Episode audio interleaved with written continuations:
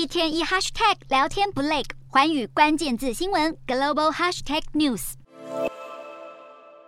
巨浪拍打上岸，海边的树木被强风吹得摇摇欲坠。这是今年第十四号台风南玛都十八日晚间登陆日本九州鹿儿岛市，掀起狂风暴雨的模样。尽管已减弱为中台，日本当局仍警告南玛都威力不容小觑，目前正以时速二十公里的速度缓慢北移。截至当地时间十九日上午七点，全国收到疏散建议的居民已多达七百万人。鹿儿岛县、宫崎县等地都发布大雨、风暴以及大浪特别警告，还有许多河流已经超过了洪水风险极高的危险。水位，首相岸田文雄呼吁民众谨慎防灾。另外，日本航空公司也在十九日取消超过七百班航班，九州新干线和山阳新干线也宣布停驶或减少班次。南马都预计十九日持续笼罩九州全境以及四国部分地区，并在二十日之前移向本州西北部。